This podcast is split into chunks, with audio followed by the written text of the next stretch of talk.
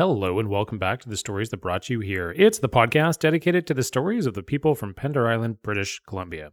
Once again, I'm your host, Chris Walkaluck, and I'll be sitting down in one-on-one hour-longish conversations with current Pender Island residents to hear the stories that brought them to this creative little island we live on, and to also hear the stories that brought them to the point that they're at in their lives right now. Today, I will be speaking with Lauren Mann. Now, if you know Lauren, like I know Lauren, then you're going to know her as that musician that moved to the island a few years ago, and you've seen playing in various capacities and venues and circumstances through the island over the years. Well, we're going to get to hear Lauren talk about that, along with a heck of a lot more about music. It's going to be great. Lauren's going to go in depth into talking about how she first became involved in music when she was younger, and then eventually made the transition from being an amateur to a professional musician. She'll give an in-depth look as to what touring through North America was like for her for a number of years with her band. She'll talk about her work on the island with Ptarmigan Arts. And she'll also describe what it was like to pet a baby alligator. Yeah, I know, weird. All that and more in a pretty amazing interview that I got to do with Lauren. And so happy she said yes to doing this. And I think Lauren's just great. She's one of my favorite people to talk to on the island. And I think that you will really get a lot out of hearing Lauren describe in detail a bit of what her life was like before she moved here and what it's been like since she's moved here. So have a good time listening to this one. We'll see you guys on the other side. And without further ado, here's my interview with Lauren Mann.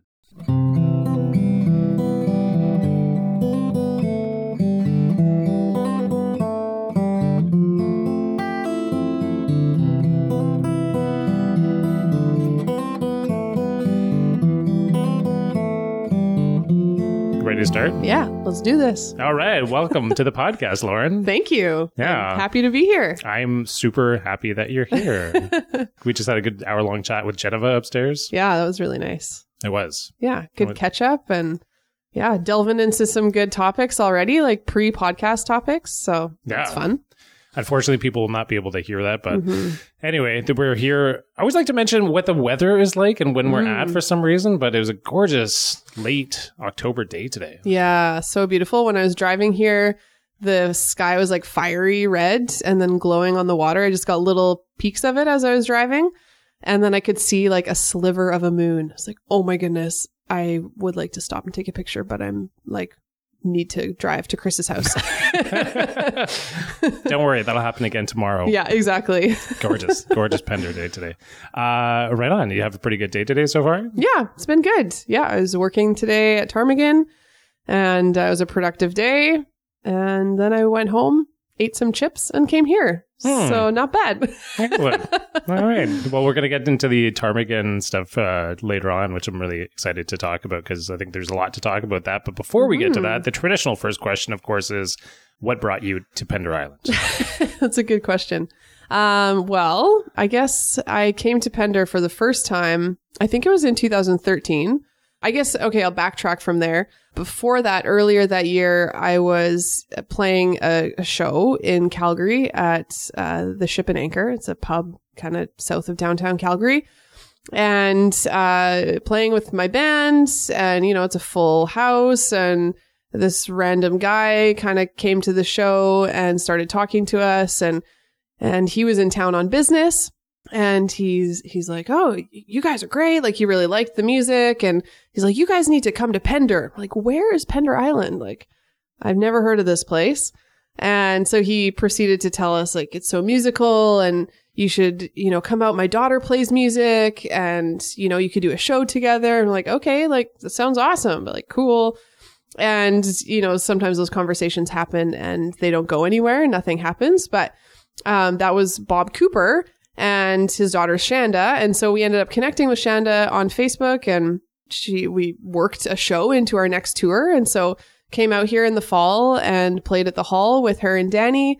And it was lovely. And I remember I must have been sleeping, I think, in the van on the ferry. And I remember pulling into Pender and we were staying in one of the cabins at Hope Bay Bible Camp. And Shanda was there and she met us and she just had her arms open and she's like, welcome to Pender. And I'm like stumbling out of the van. I'm just like so groggy. I'm like, where am I? Like, this is beautiful. And I just take a deep breath and she gives me this big hug. And I didn't even know her. This was my first time meeting her. And I'm like, there is something about this place. Like, I feel instantly relaxed.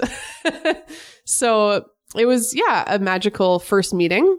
Good first impression. And then we played the show, had a lovely time, got to meet a few people in the community. And I remember thinking, and at this point I had been on the road for years, and every place I would go, I would kind of think, could I live here? Like, is this somewhere I could see myself settling down? And some places, there were certain things that I was like, yeah, I could make this work. And other places were like, absolutely not.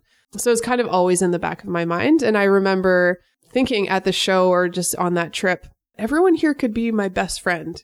And it was just this, that thought had never popped into my head before, but it was kind of random. But I think it was just the level of community and familiarity that even though I didn't really know anyone, there was just this welcoming atmosphere that just made me feel like part of a family, I guess, and part of something really cool. And so from that point, we kept coming back to play shows or just spend some time, some days off in the middle of a tour. And then we ended up recording a DVD out here, filming a couple songs live in different locations around the island. And it was on that trip that I was like, I think I want to settle down here. Like, I think I need to live here. But then I'm like, how could I ever live on a Gulf Island? Like, that's crazy. But it just kind of was very like cemented into me that this was home. And then, yeah, less than a year later, I ended up moving from Calgary. So it was a bit of a process, but it just like really captured me in a way no other place has. But I think it was equal parts the place, but also the people here that really kind of drew me in. Nice. I love the randomness of the interaction with Bob Cooper. Yeah, totally. Place in Calgary and talking about, you gotta talk to my daughter. Yeah. Run. Yeah, it was great. He just wanted to check out some live music while he was in town on business and came to the pub and just started chatting. And that's just what he does. And it's great. And so I'm here because of him. Wow. Okay. I didn't actually know that. This is totally news to me. Yeah. So it took a little while for you to wind up moving here. It took about a year, you said, more or less? Yeah. Well, from my first time being here, I think that was in 2013. I moved in 2015. Okay. Yeah. So yeah, just under 2 years, I guess. Okay. And so... It's kind of a big deal to move anywhere new, right? And so how was the first year or two of the transition into moving to Pender?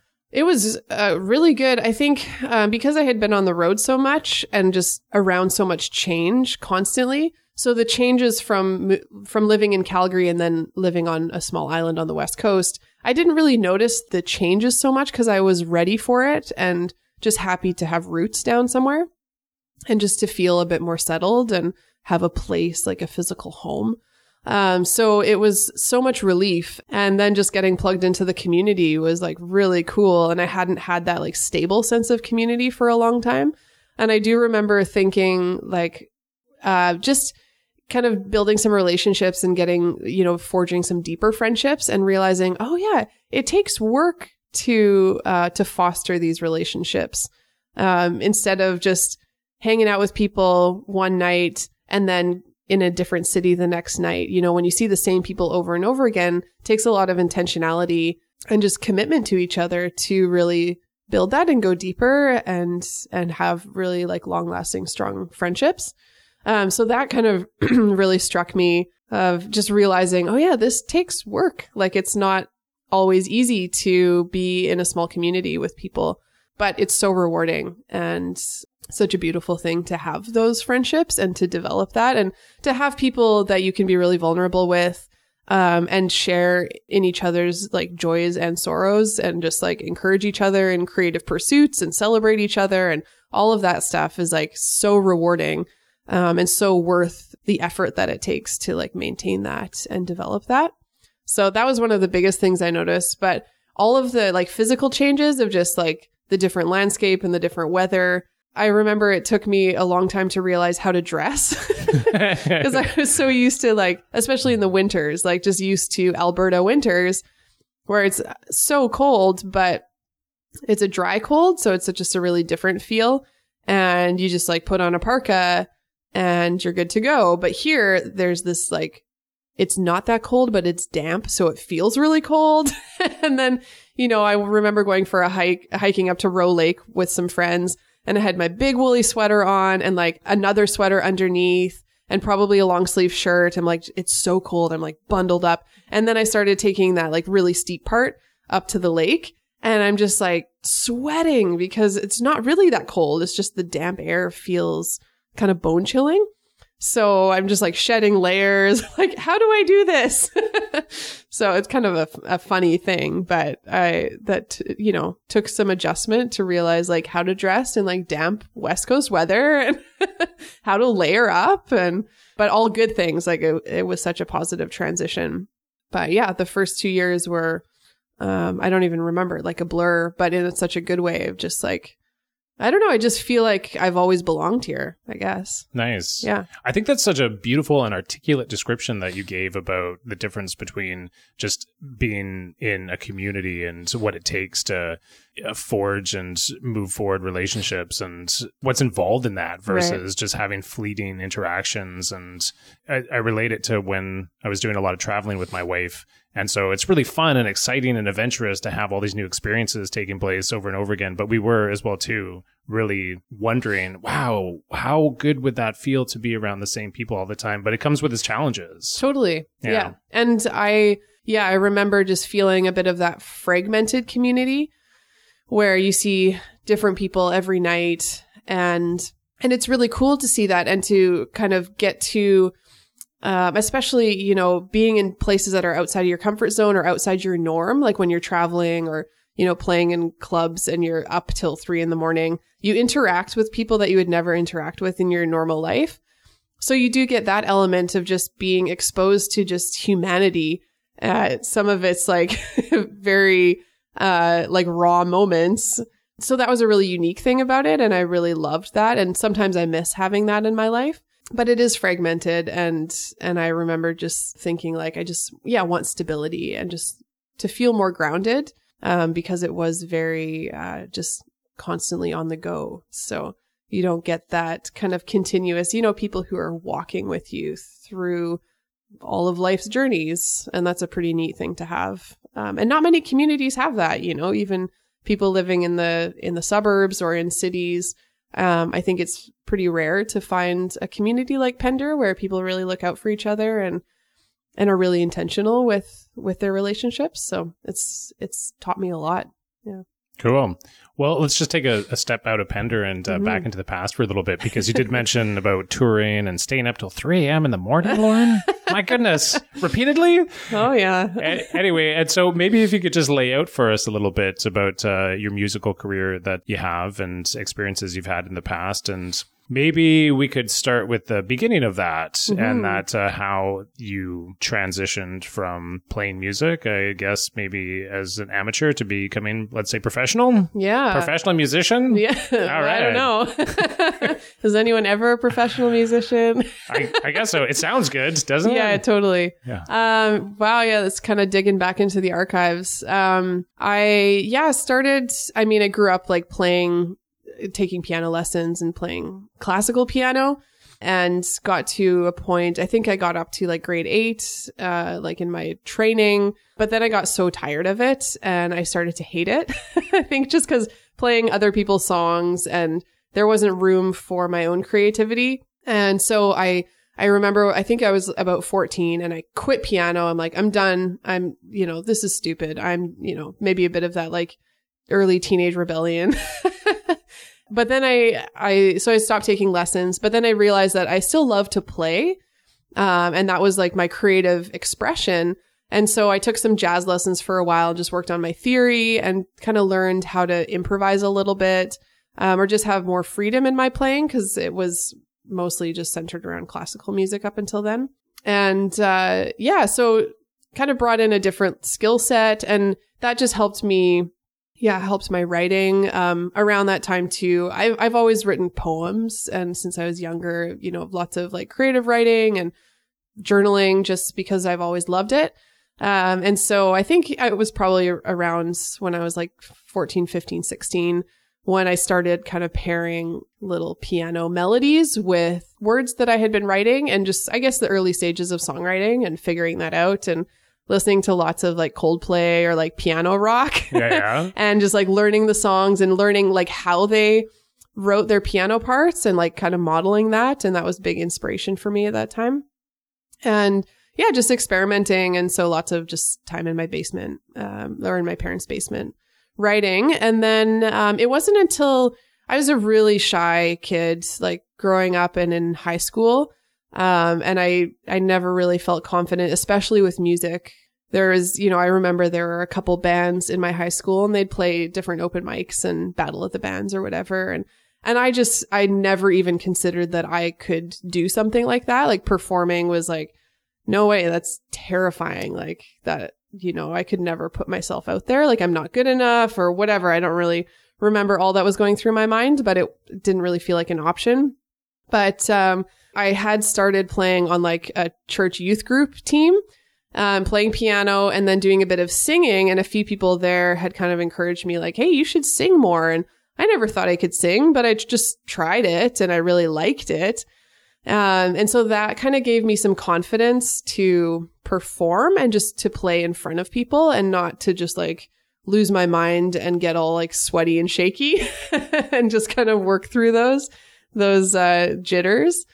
And then I started thinking like, oh, like I really like this and I'm writing, like I want to be able to play my own shows. Like, why can't I do that? And, so I played my first concert and I think it was 2008. So I was like 19 and it was a friend of mine who promoted shows in Calgary.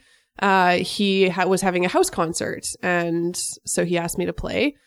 And so I had my like electric keyboard and like my notebook with all my songs because I still to this day like often forget lyrics. And so if it's a new song, like I need a reference.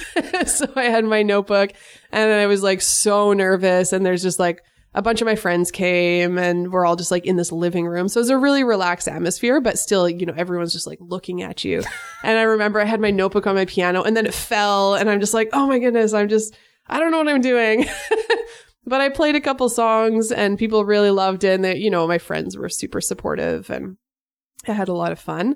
And so I remember talking to my friend, John, and I'm like, I just want to play. I just want more opportunities to try this. And, you know, you put on shows. So like, if you ever need someone to open, I'd love to, you know, and he was like, okay. And so he promoted a lot of local hardcore shows. Okay. So it'd be like community centers with these, you know, 4 hardcore bands, pack the house and just like thrashing music, people like throwing down and that whole scene.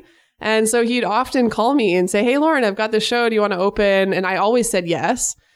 And so I would open the show and play my piano and play these like cute folk pop songs and everyone seemed to like it, especially like all the girlfriends and moms who were there with their, you know, hardcore boyfriends or sons. And it was a very inclusive community too.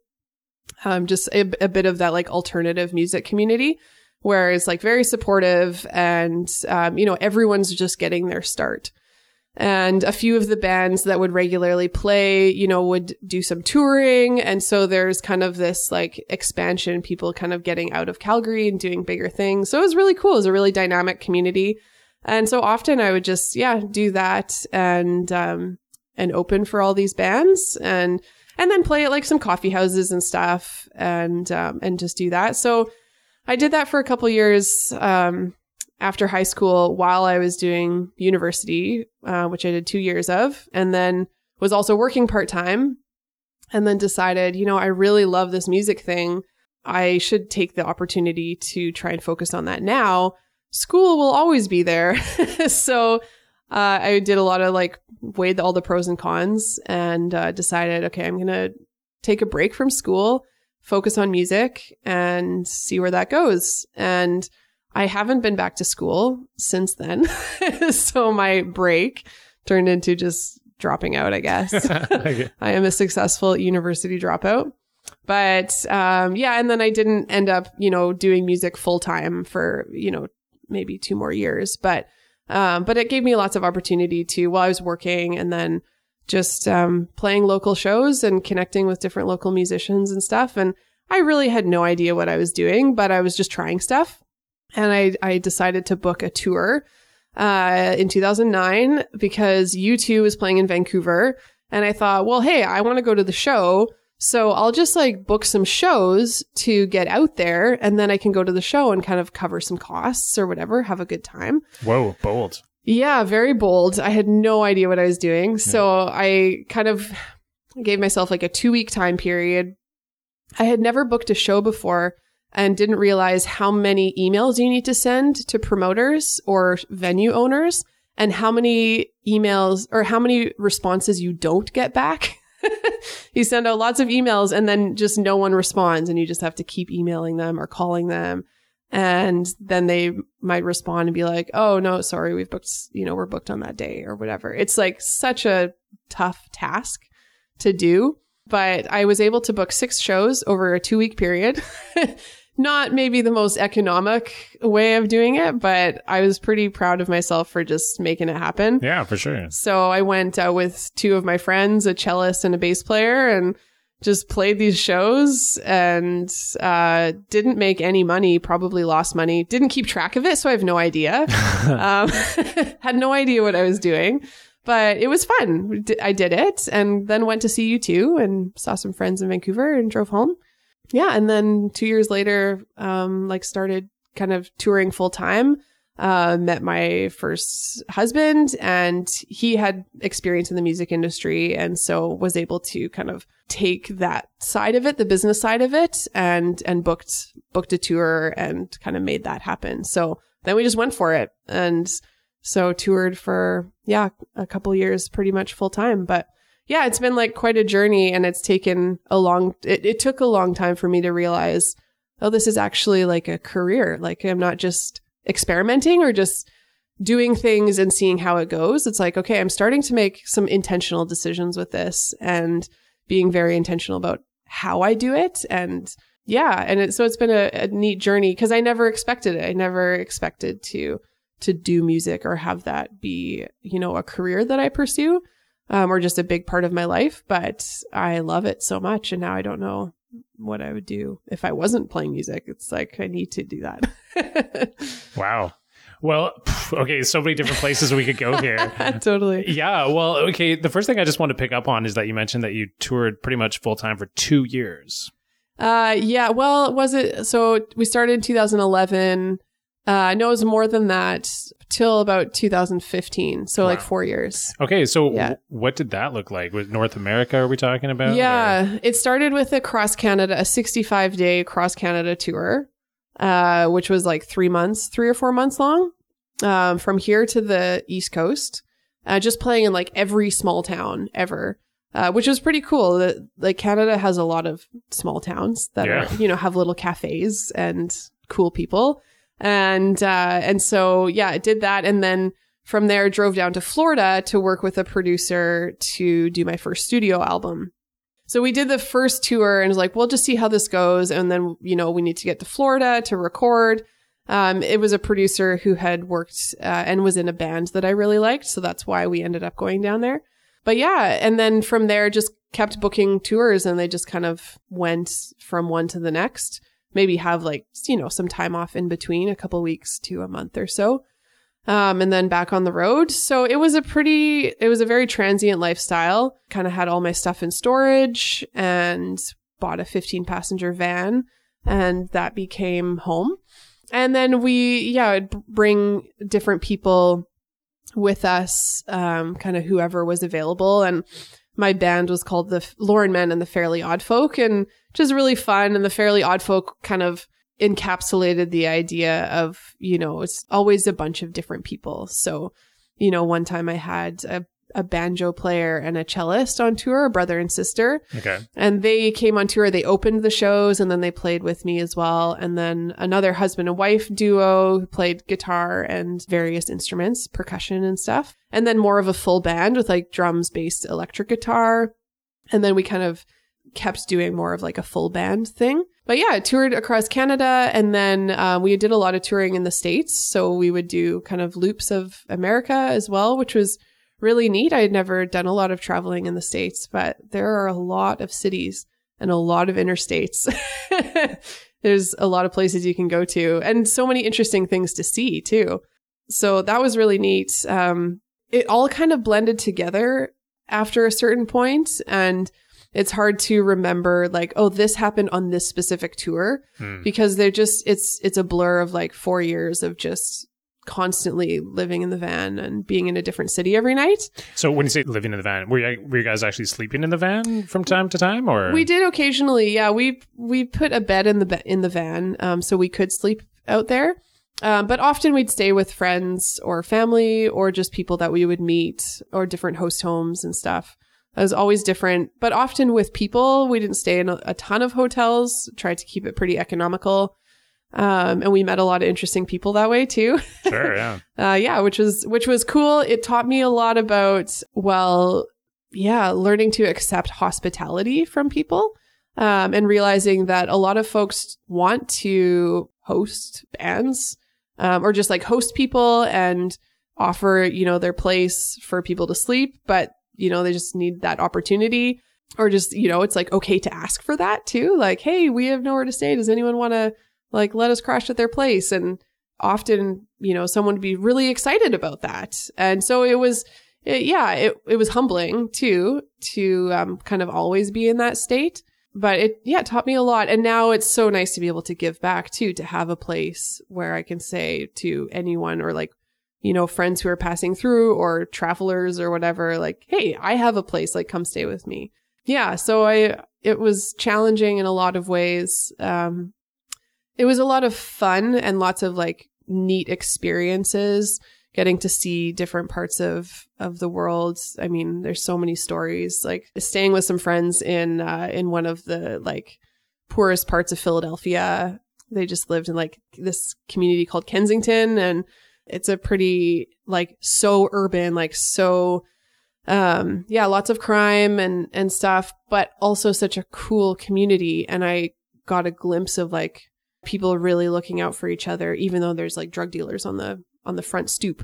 But, they're still people, and they were really nice and probably made sure that our van didn't get broken into. So, it's just, like, interesting, like, just being out of my comfort zone and in places that I never would have put myself, but I just ended up in places and lots of late nights. So, loading out gear at, 2:30, 3 a.m. in a back alley somewhere, and you just meet random people. It's really interesting. So. Wow. Yeah. Seriously. Wow. Something I also want to find out a few more details about, and I know you said that it all kind of blends together a bit, which makes perfect sense.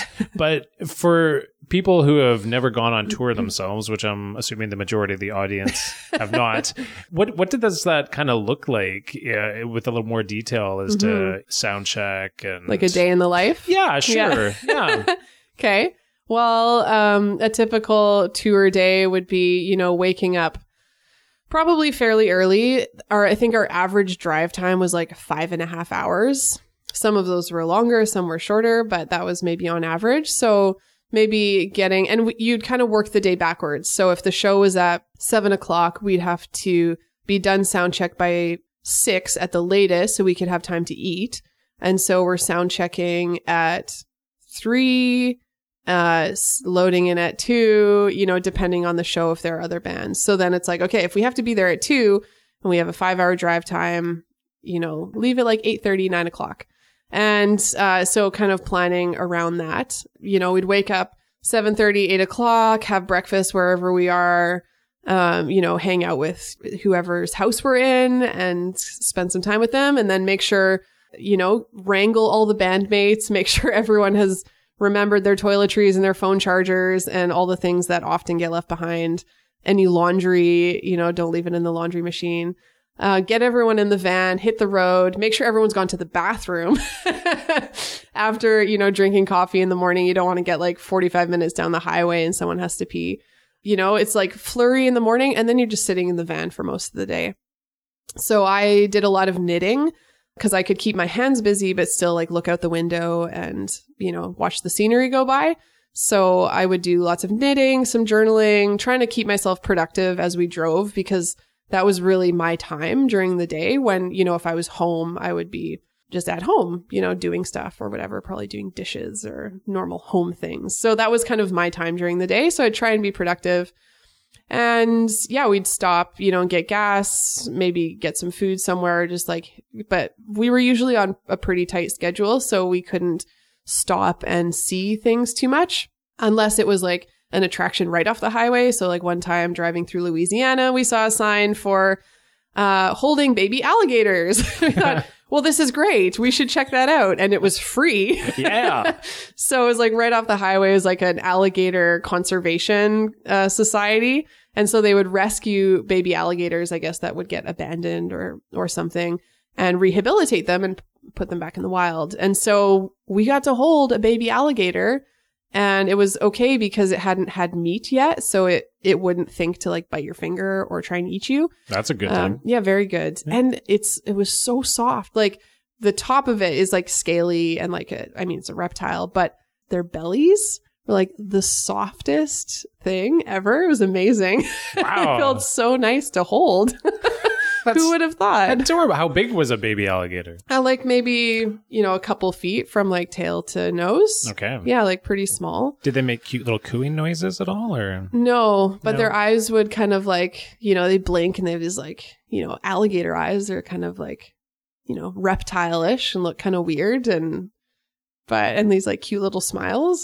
That's adorable. So cool. Side note, last time I was in Louisiana, I actually ate some alligator and it was delicious. Wow. Yeah. But if next time I'm going to hold a baby alligator instead of eating one, I'll probably never eat alligator again after that experience. But for those who've never tried alligator, give it a shot. It's pretty good. I think I have tried alligator before too, and it was quite good. So Maybe it was just the Louisiana spices that helped it out. But anyway, so not a lot of time to stop at attractions unless they were right off the highway. Totally. Yeah. So, and sometimes we would see really cool things right off the highway, like a nice view or something like that. But yeah, then we'd get to the venue and, you know, go in, kind of touch base with the promoter or whoever was our contact there. And then it would just be like, now we're working. So we're loading in.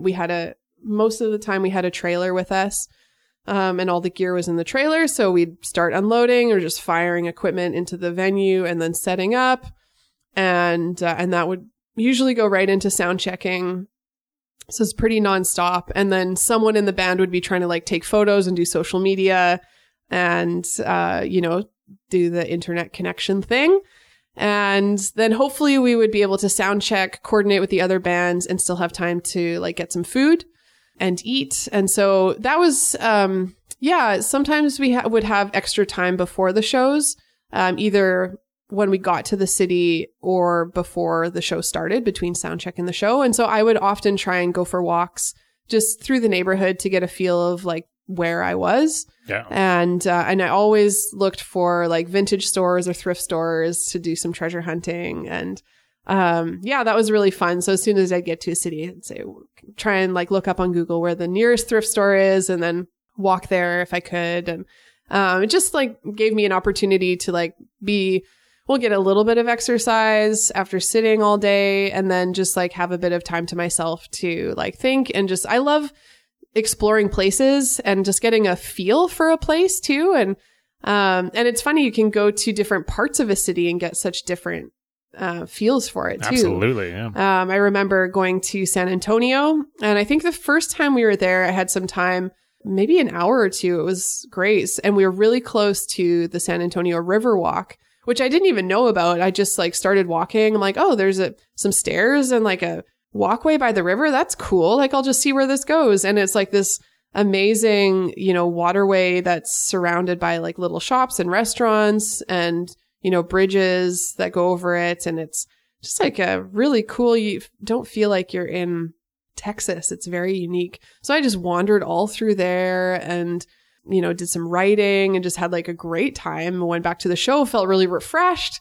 And then the next time I was in San Antonio, we were playing across from like a strip club, and it was just like this kind of seedy part of town with like just lined with bars and is like maybe a Saturday night or something. So it's just like lots of intoxicated people everywhere. And I'm like, oh, this is, you know, not somewhere where I feel the most comfortable. So totally different vibe, same city. But it was always interesting to just kind of explore the cities and try and get a little bit of a vibe for the place. And then, yeah, we'd play the show. Often there would be other bands playing. And so it was nice to connect with them too and hear different music. And then after we would play, it'd be like going straight to the merch table, trying to hustle CDs and connect with the crowd, get them to sign up for the email list so we could stay connected and just like build those connections and relationships. And yeah, and then pack up and load out and then go to wherever we were staying. Usually it was a late night, get a little bit of sleep and repeat. Wow. Yeah. Thank you for sharing. That's really amazing to hear the in-depth description of what's been going on in your life before moving to Pender Island. Yeah, I feel really far removed from it these days, but it was my norm for so long. And so it's funny to kind of recount those days and just how intense they were, how busy. It sounds so intense. Yeah. Yeah. Yeah, it was. And so, because when you talked about taking those walks, they sound pretty peaceful, just checking things out and being curious and everything. But before getting ready in the morning, driving, making sure day after day you have to get to somewhere new. You're driving on roads you probably haven't been on before. You're going to a place you've never been to before. And there's just so many things are new and happening. Do you feel as if that there was a heightened level of, maybe not necessarily anxiety, but or adrenaline going like on a minor level all day? Or yeah, for sure. And it took me a couple of years to actually realize that. Every so often I'd get sick, you know, get a cold or something, and then performing while sick is just the worst. And I remember finishing a tour once, I had a really bad cough and went to we were home for a bit and I went to the doctor and my heart rate was really high and it turns out I had a thyroid issue that had gone undiagnosed for a couple months, so it was quite severe. And I was able to get the right medication and like monitor it and just like totally normalize. But I think a lot of that was triggered by stress. And I just started to realize it then that the constant movement and just being in a different place every day and kind of going from, I don't know, you're sitting in the van all day, but then as soon as you get to the show, it's like go, go, go. And you don't stop until late in the night. And then you're up again early the next day. And so I think my stress and anxiety level was just at a constant high or at least higher than it would normally be. So, and that was just normal. But that like it wears on you after a while. And it just took me a long time to realize that because you just get used to it. You're like, this is just the flow. We're just in it. We're going. And, you know, and you just keep going with it. But then it caught up to me and I just started to feel that like even after I got diagnosed with that and I was able to, you know, manage that and my body kind of went back to normal, but I started to feel the burnout and it hit pretty hard and it lasted for a while. And it took me a while to like realize that and to figure out like what I needed to do about that. And that was part of moving to Pender too, was just realizing I have nothing left. Like I am so depleted emotionally and physically, like in every way. And I haven't had that community that, you know, when you get to those times, you kind of rely on like those people around you to like help, you know, support you.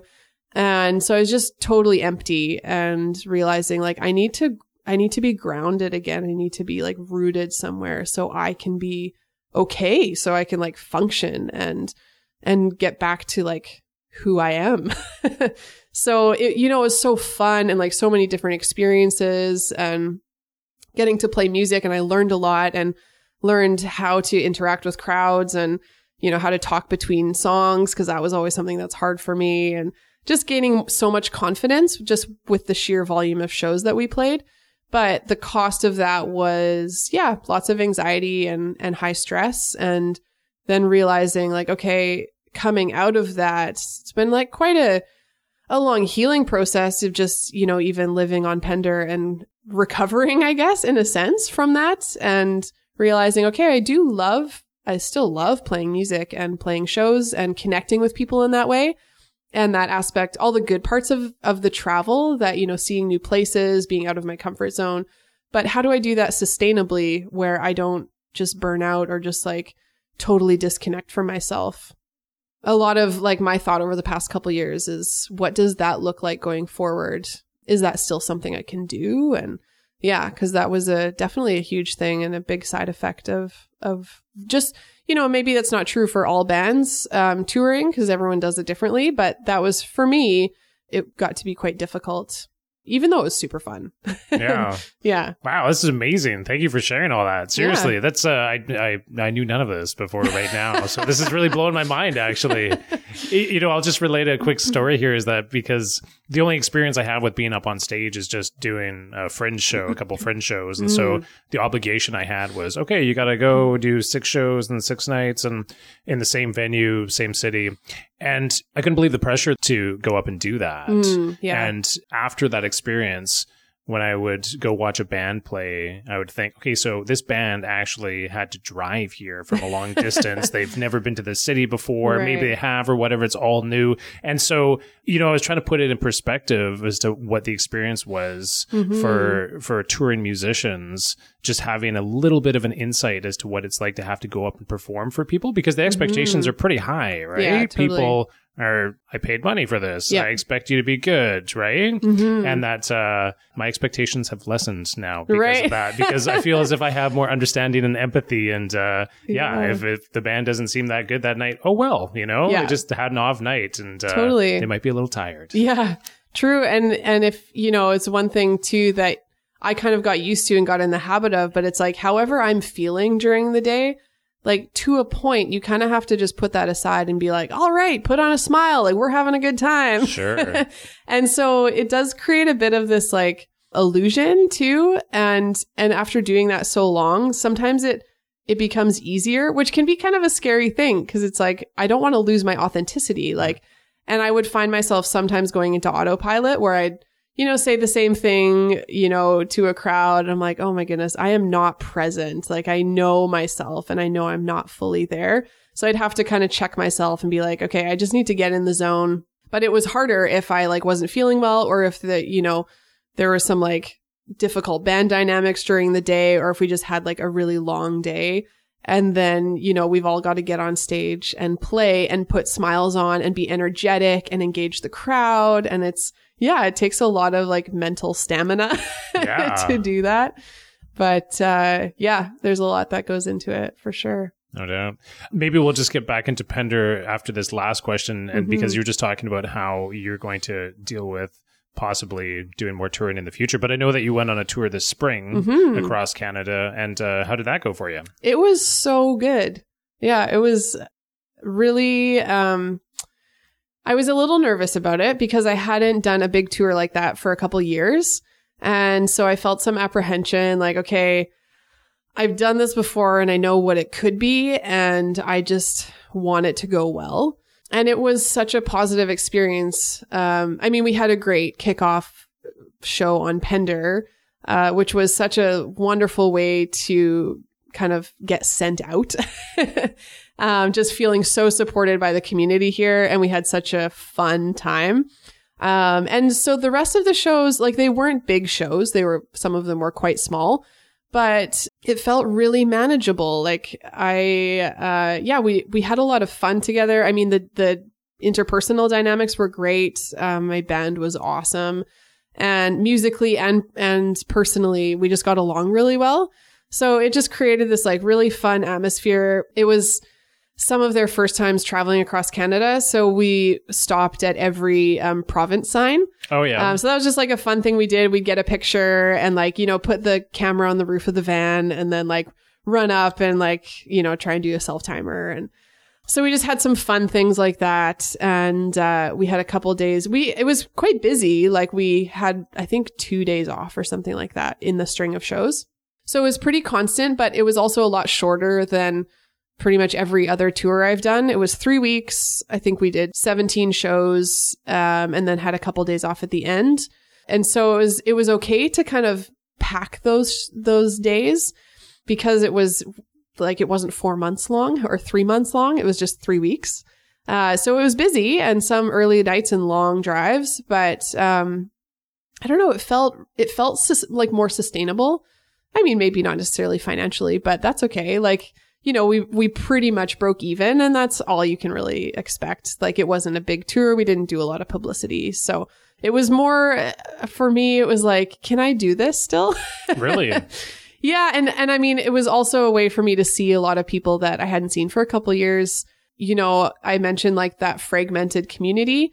It was still my community. And so going back to visit some friends and see people I hadn't seen, it was like, oh yeah, you guys were like, you were my community when I was out on the road and doing this, you know, more full time.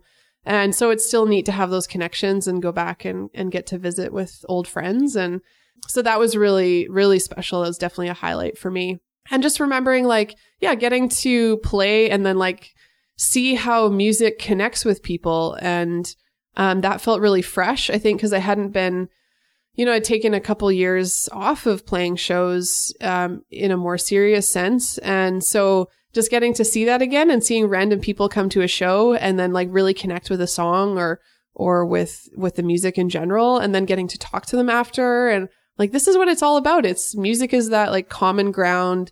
It's that language that like transcends so many cultural barriers or just, you know, social divisions and stuff. And it's somewhere, it's a way we can all just relate on like a human level. So yeah, being reminded of that was really neat. And I got back, I didn't get sick at all, which was great. Yeah. I got back and just felt like, oh, like I could have kept going, but also it was like, it ended at the right time. I had 2 days off in Montreal before I flew home, and I got to, yeah, just like wander Montreal, which is such an amazing city, and just eat a lot of food and see some friends and just experience, you know, old Montreal, and just really enjoy it. So it just felt like full of like life and vitality, and yeah, such a positive experience. It was so much fun. Cool. Yeah. Very redemptive in a way, I guess. Sure. It sounds like it. Definitely. Totally. And so when you came back off that tour, that you came back to the job that you have now working for Ptarmigan Arts. Mm-hmm. And I think we should get into that a little bit, because I think it's really interesting what has been going on there and what's been happening through Ptarmigan to help the community. So maybe if you want to start off by just talking a little bit about maybe how you got the job first off, and then how it's been since you've been there. Yeah, it's such, I feel like I won the like job lottery, but it was neat. Like the timing just worked out really well. Krista, who's the previous artistic director, decided to move back to Saskatoon with her family. And right around that time, I was, you know, I had been working a few different part-time jobs on the island, which was great. And I had done that for a couple years, and it allowed me to meet some people and just try different things and do that along with, you know, doing music. But it got to a point where I realized, okay, I need something a bit more solid, just to give me some like the financial stability and something to like sink my teeth into.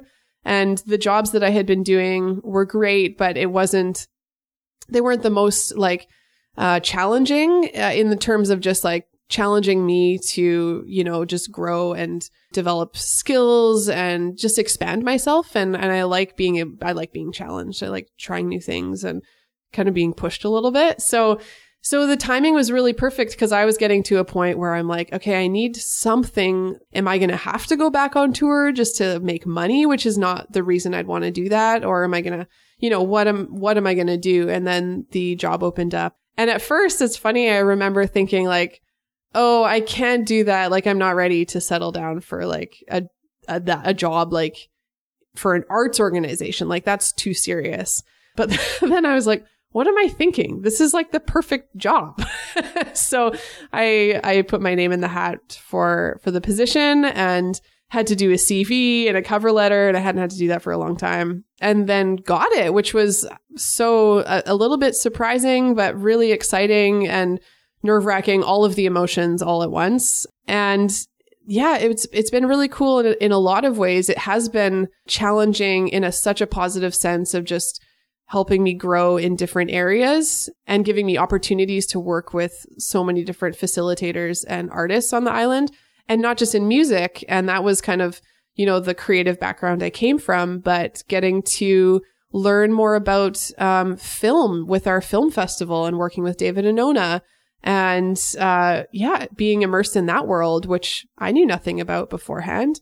And then getting to work with more of the visual artists and do, you know, the fall crawl and the art in the orchard. And that's a kind of a new thing for Ptarmigan as well, to incorporate more visual arts under our umbrella. So that's been really neat. It's been very inspiring. And on a personal level, I guess I realized how there is kind of a weight to working for yourself. And there's a pressure for that. You're kind of always, every month I'd be like, okay, what am I going to do this month to help me make the money that I need to make to cover my expenses? And that had been kind of my life for a number of years, of just kind of relying on my art and my music to have an income, and, or at least part of an income. And so when I got this job, I realized, wow, I don't have to rely on my music anymore. I can do this as a hobby or just part-time or whatever I want. There's no pressure. And so it totally alleviated that pressure from me, which I hadn't really realized it was there. It was once I didn't have it anymore, I was like, oh, this is so freeing. And it kind of revitalized my desire to want to write and just enjoy music. And I think helped me kind of discover my love of it again. Which was really neat. I wasn't expecting that. That was a total surprise. So it just, I felt a lot more inspired by that, and getting to do, for my day job, getting to do creative work and use kind of, I am quite administratively minded. So being able to do, the administrative work and data management, or just whatever menial tasks that are part of the job, I really enjoy that. So it's such a good fit. And of course, getting to work with Lisa was super fun.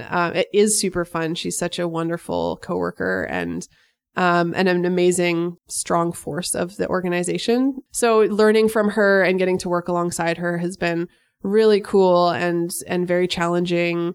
Just helping me grow and work on my interpersonal skills and just how to navigate situations, and being okay with reaching out to random people, sending cold emails to be like, hey, we've got this idea. What do you think? And just getting to a lot of my job is just brainstorming or hearing other people's ideas for, hey, we should do this program, or how can we make this work? And actually, just to catch people up a little bit with this, mm-hmm. So for people who are not in the know about exactly what Ptarmigan is or how it works, mm-hmm. maybe just to fill in a little few of the details here to how the organization got started and specifically what it is that you guys do on the island. Right. So Ptarmigan Arts is a community arts organization. And traditionally, it focused on performing arts, music, dance, and musical theater. But we have also kind of incorporated recently the visual arts into that fold as well. And so our mandate is to make the arts accessible to everyone in the community by providing creative opportunities for artists and events and workshops and classes for the community to explore the arts and to find their creative voice, kind of with the mission of cultivating creative community, because we believe that a creative community is a healthy community. And so that's kind of the force behind, or the driving force behind what we do.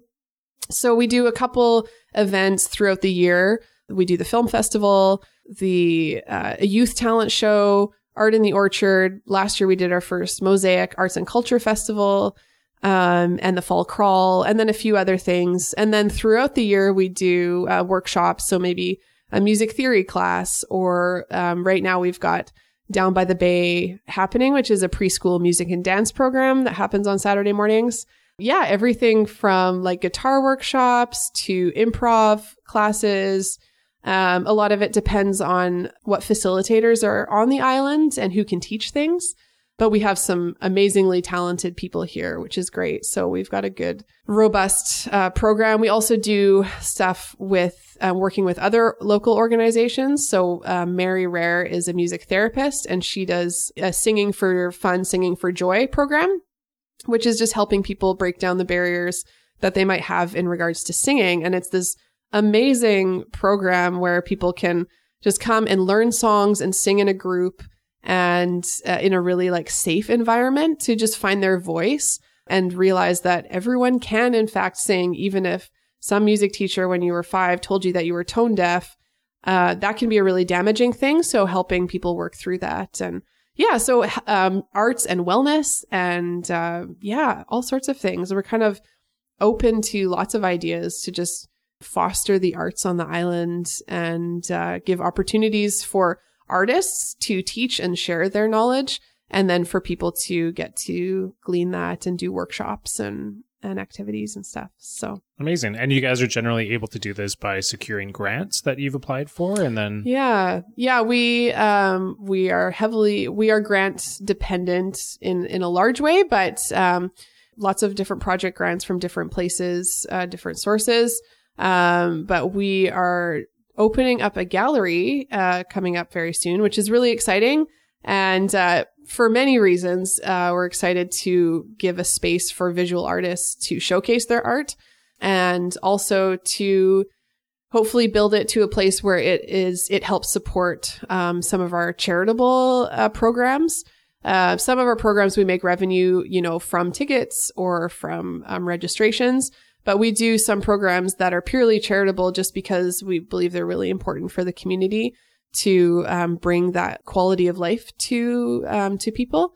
So so we're hoping that eventually the gallery will kind of help feed those programs and be a social enterprise for us. And a gathering place and a really cool spot in the community. And so this is in the old Red Tree Gallery. It is, yeah. So we're moving our offices into the backspace, and the front will be a gallery showcasing Pender art. Oh, you guys are moving your office. Yeah. Super exciting. Yeah. Yeah. Nice. Mm-hmm. Big changes, but it's neat to see the organization expanding a bit and going into some new territory. And we brought Shannon Brayford onto the team to kind of spearhead opening the gallery and kind of the project manager for that. So super exciting. Cool. Yeah. Well, I want to say a big thank you because what I've noticed going on the island, what Ptarmigan's been doing, especially in the last year, and maybe I'm just noticing more because I signed up to the Facebook group and I see what's coming through there. But it just is really amazing the amount of different programs that you guys are helping to bring out and facilitate and give people an opportunity to share their knowledge and their experience and give more people an opportunity to learn and create. Yeah, totally. It's so rewarding to be able to provide that. And it's amazing to see even what Lisa and I can do just as part-time staff, but there's still lots going on. So it is pretty cool to sometimes, we get in the thick of it and Lisa does all the grant writing and is like, always has deadlines and, I'm working on programs. And then, sometimes we have to take a step back and see, oh yeah, there is a lot going on and lots of opportunities for people. And even, just seeing young kids who, go to the Down by the Bay program, get exposed to some music and dance foundations, and then go into the school. And Ben McConkey's in the school teaching music now and, getting to just kind of bring up the next generation of musicians and artists. And so helping foster that is so rewarding, and just seeing interactions multi-generationally and all of it. It's really cool and such fulfilling work. So I'm so grateful to have that position and just get to work with so many amazing people. It's really a team effort. Like there's so many people involved who help make it happen. And it's a lot of fun. Amazing. Yeah. Nice. And one of the things you helped make this happen was you guys helped to sponsor this podcast. Yeah. The first year of doing the podcast, I was doing it all on my own, and people were like, you got to go talk to Ptarmigan. You got to go talk to Ptarmigan. I was like, I don't know if I want to, right? They're going to take control of things. They're going to tell me what to do. And I went to talk to you guys, and you're able to provide a little bit of financial support to help for equipment and some time. And all you said was just keep doing what you're doing, Chris. And so thank you for that. Yeah, you're welcome. And that's one of those things that's so fun because we, don't always know what cool projects people are up to. And so when someone comes to us is like, hey, I'm doing this. Is there any way you can help? It's like, oh, well, yeah, we would love to get involved. Like, let's see, it depends on, what we have going on and what resources we might have to offer. But yeah, I'm so glad that you did come to talk to us because we were able to help in some way. And it's just so fun to kind of hear of all these different things that are happening because Pender has so many creative minds and creative people on the island just coming up with ideas and wanting to do really cool things. And so it's really neat to just help those projects happen because it just adds to the culture and atmosphere of the island. So I always welcome more ideas. Good to hear. Yeah, totally. Nice. Well, I'm so happy we're able to document that, not just for the present day, but for the future as well, too. Because, you know, I'm thinking of this as a project that hopefully people will be listening to years in the future. And it's a wonderful thing to document what's going on the island right now. To segue into, you know, the next traditional question, to go from how you and other people at Ptarmigan are helping people on the island. I'd like to ask the second traditional question. And who has helped you on Pender Island, Lauren? That's an endless list. Who hasn't helped me? It's been pretty cool being in this community and being able to like help other people, but then be helped too is a pretty amazing thing. And I think the first thing that comes to mind is just my neighbors. Having awesome neighbors is such a cool thing. And I know a lot of my neighbors. When I first moved to my house, there was a family down the street who was moving away and they were selling their place, and I forget how we got connected, but they said, well, you know, we don't want to bring all this stuff with us. We've got like, you know, do you need a garbage bin? And I'm like, oh, I hadn't thought of a garbage bin. I guess I need that. I have a house now. And like a wheelbarrow and I'm pretty sure a step ladder. Like all these things that, you know, we'd have to go out and get because they're very useful items. Yes. And so that was like very helpful. I use that wheelbarrow all the time. They also had a woodshed full of wood, and they're like, well, do you want this? I'm like, oh my goodness. Like, well, yes. Thank you. Like, do you want something? But they ended up, giving us all their wood. So we had wood for the winter, which was amazing. So funny story, we moved in and then shortly after went back to Alberta to record an album and did a couple shows. And I was playing at this showcase in Spruce Grove in Edmonton, and was chatting with one of the stagehands, and she's like, oh, you're from Pender. I'm moving to Pender. I'm like, oh, that's so cool. She's like, what part of the island are you on? I'm like, oh, North Pender. She's like, oh, we started talking about like what street. And I'm like, oh, I'm on Cutlass Court. And she's like, I'm moving to Cutlass Court. No way. Like, no way. I'm like, oh, you must be moving to the house. And she's like, you're the person who got all the wood. She's like, I wanted to keep that wood. I'm like, oh, sorry. But we're good friends. So it all worked out. Small world. Totally. Small world. Yeah. But the generosity of Pender folk. And, you know, I have great neighbors, and often like, you know, wander down to someone's house. I'm like, hey, the other day I was getting a piano delivered to my garden and needed to cut the fence to get the piano in the fence, and needed to find, you know, wire cutters wouldn't do it. So I needed like bolt cutters. And my neighbor down the street, Ralph, who kind of affectionately known as my Pender dad, after going to a couple neighbors' houses who were directly around me, no one was home.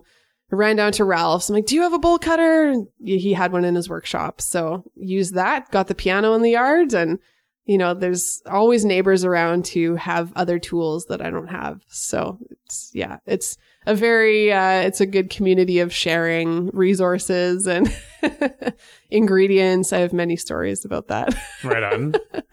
So neighbors are like some of the key people that have helped you out on the island for sure. Yeah, neighbors for sure. And just like with, friendships that I have been able to build. And it's cool. You know, I was saying earlier just how realizing that building those deep friendships takes a lot of like some work and some intentionality and, you know, making sure that you're staying connected to each other.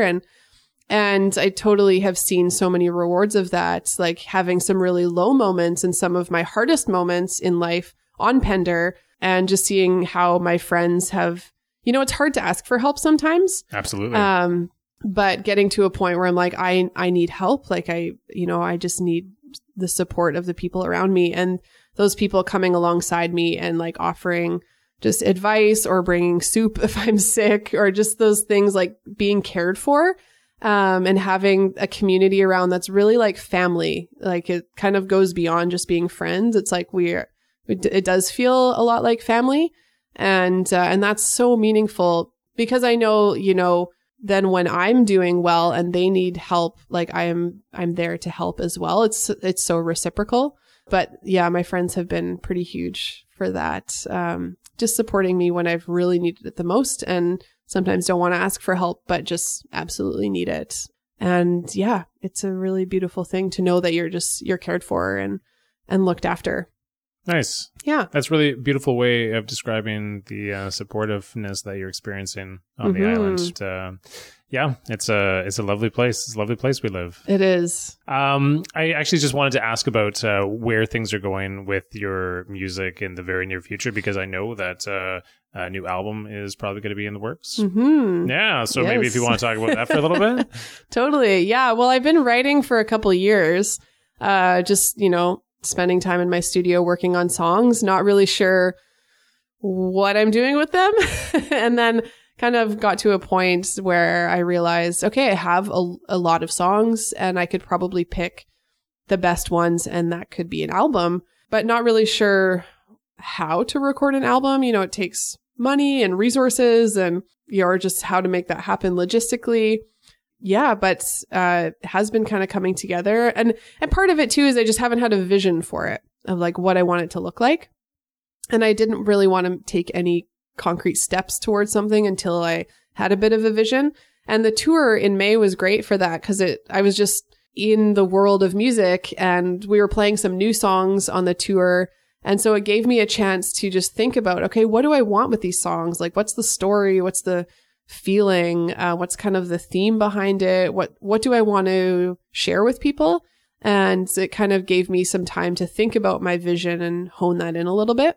So that was really really great. And so since then I've been kind of mulling it over and trying to figure out what's next. I had a moment a few weeks ago where a little mini crisis where I was just kind of feeling a little bit down, and I'm like, I don't know what my vision is. Like, where am I going with music? Is this something I'm even doing anymore? Like, what does it all look like? And just trying to sort out all these thoughts and trying to figure out, okay, where are these coming from? Like, what are my goals? And actually just writing out, like, what do I want to achieve from this? And do I even want to record another album? And then realizing, oh my goodness, yes, I do. Like, I have these songs and I think I need to share them with people.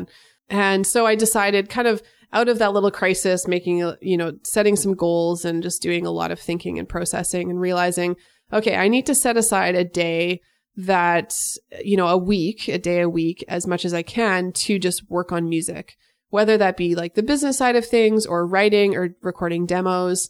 And so I decided, I have Fridays off, so I'm going to aim for Fridays to be my music day. And so I remember writing it in my day planner on that, the first Friday when I decided this, I'm like, music day, do not plan anything. I needed to just have it there. So when I looked at Friday, I'm like, oh, right, I can't plan anything. That's music day. And it was great. I set aside the day, in the morning, I did some business things, emailed a few people about some shows, did some kind of planning and ideas. And then in the afternoon, I wrote and just played music, and it felt so inspiring. And then from that, I had so many ideas, and it gets all the gears turning, and I'm like, oh, this is great. I need to do this more often. So I've been trying to incorporate more regular, focused time into my weeks where I'm really dedicating myself to that. 'Cause it's, that's my craft and it's my art. And I don't want to, just take it for granted. Like, I really want to be working on it and always progressing and, especially working towards something. And so, yeah, I've got songs.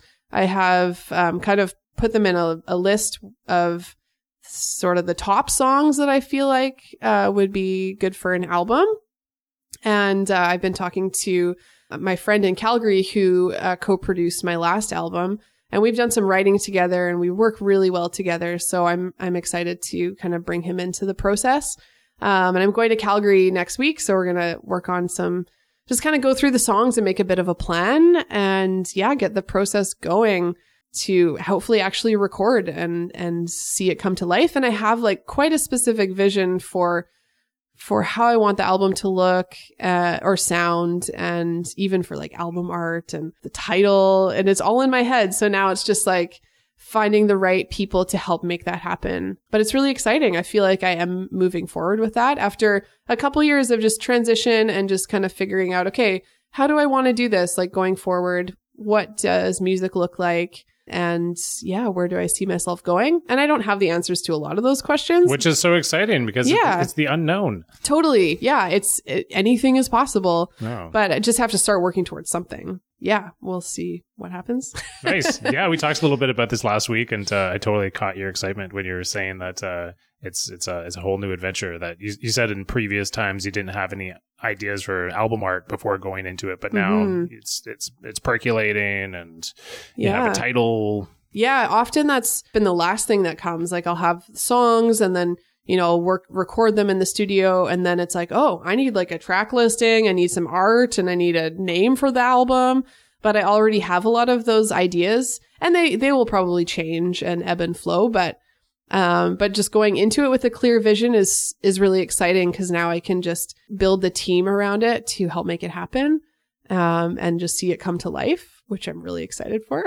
Nice. And when you go back to Calgary, I'm sure you'll be seeing your parents. Yeah. And will you not be doing any longboarding? I unfortunately don't have a longboard anymore. Okay. So that will not happen. I think that was like a really treasured time in my life that will stay perhaps in that time of life when I was, 19. Fair enough. It hurts when you fall on pavement. It does. I had some doozy wipeouts. But when you were a youngster and you used to do some longboarding in the streets of Calgary? Yeah. Yeah. It was kind of I was not a very rebellious child. I guess the extent of my rebellion was staying out late longboarding, and talking with my friends. Like we didn't even... I didn't really drink. I didn't smoke. Like I didn't do drugs. It's like very, very tame teenager, but I liked staying out late and hanging out with my friends. And we would often longboard through the city. There was this park called Prince's Island Park in Calgary, just north of downtown, with lots of pathways and trails. And so we'd go all through there. And yeah, we had a bit of a crew. It was great. Nice. Nice. Well, actually, I just want to ask about your parents for a little bit here, because your parents are part of the stories that brought you here. Mm-hmm. And I always like to ask people about the parents a little bit, but maybe if you could just describe a little bit about your mom and dad for us. Yeah, they were both awesome. And I'm really close with them both, which I'm super grateful for. My mom is a medical transcriptionist. She works at home, and it's funny, when she first started coming, like after I moved to Pender and she came out to visit, everyone who we would, like a lot of my friends who we would see, kept saying that we have the same smile and the same laugh. And I had never thought about that in all of my life. No one had ever said that until got to Pender. And I guess people know me well and saw us together. Like, you guys are you have the same smile and you laugh the same. And so I've realized how I do like take after my mom in a number of ways, which is a great thing. She's a great woman. But yeah, she's wonderful. She loves going for walks. We do a lot of, when we hang out, we go for a lot of walks, and yeah, she's very sweet. And what else it's not often a question you get asked to describe your parents, but she's also like really encouraging, and that's been something that's been really great. Just, going through life and going through some difficult moments, and she's just always has an encouraging word for me.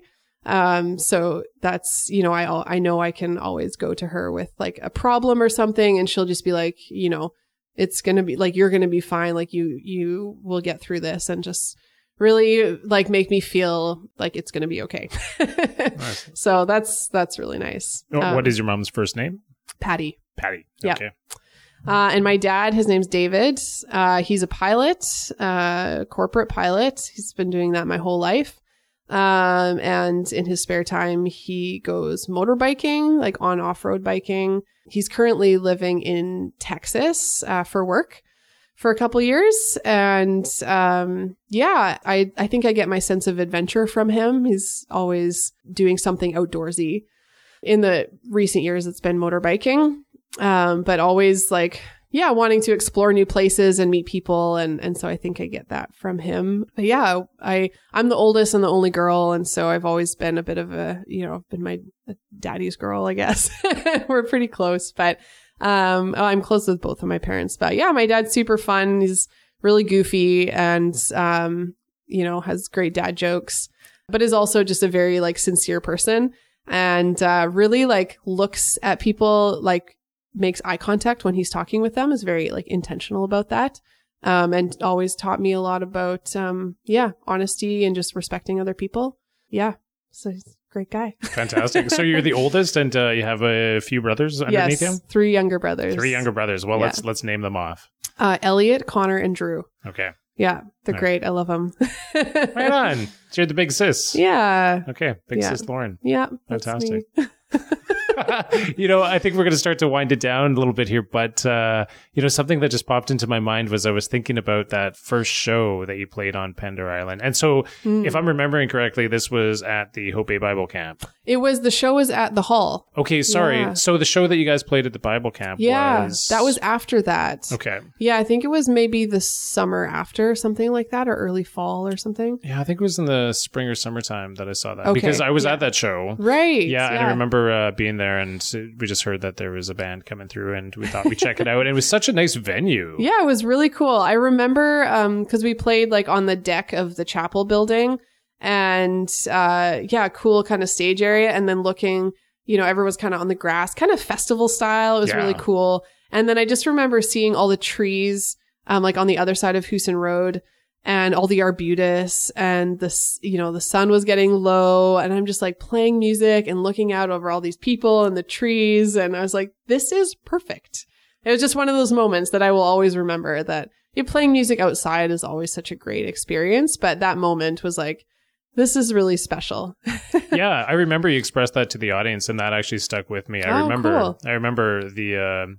authenticity that came out in that moment from you, and it was like, yeah, she is really digging this right now, because this is amazing. My goodness, how come this doesn't happen here more often? Yeah, totally.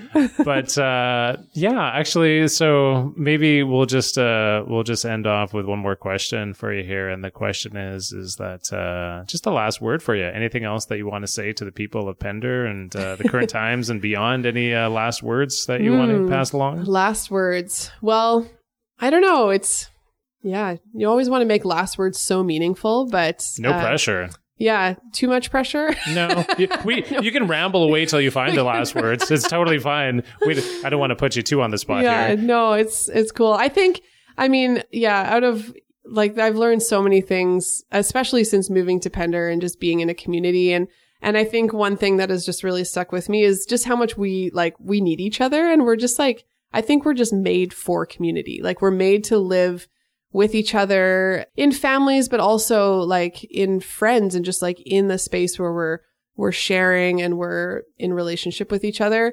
And I don't know, the current like climate of the world seems like it's in a lot of ways getting away from that. And there's a lot of individualism and capitalism and the hustle and bustle, and even just a lot of like racism and hate and disrespect for each other. And I think, you know, I try and remember to, you know, it's always constantly trying to remind myself to not just be open and inclusive, but to like take steps towards that. And that's something I've been challenging myself with lately is, you know, I think of myself as like a really open person, and, you know, I love hearing other people's perspectives on life and just meeting people of different walks of life, but actually being actively taking steps to include people and to reach out to people, and, you know, not just like standing by, and to, yeah, actively love, I guess, is something that has been challenging me. And so that would be, I guess, my final word and challenge to the people of the world listening to this is like,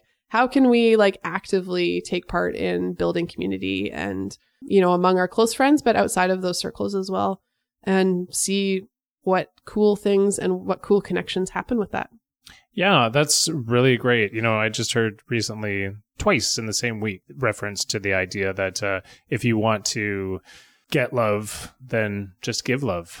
That's so simple, but yeah, such a simple reminder. It's such an obvious equation, right? Totally. That if it's something that you're seeking in your life, that it's very free and easy to give, mm-hmm. and that you'll be somebody that other people will want to be around and to reciprocate that and to just heighten the level of love that exists between totally. You know, yourself and other people. And yeah. Yeah. So simple and sometimes so difficult.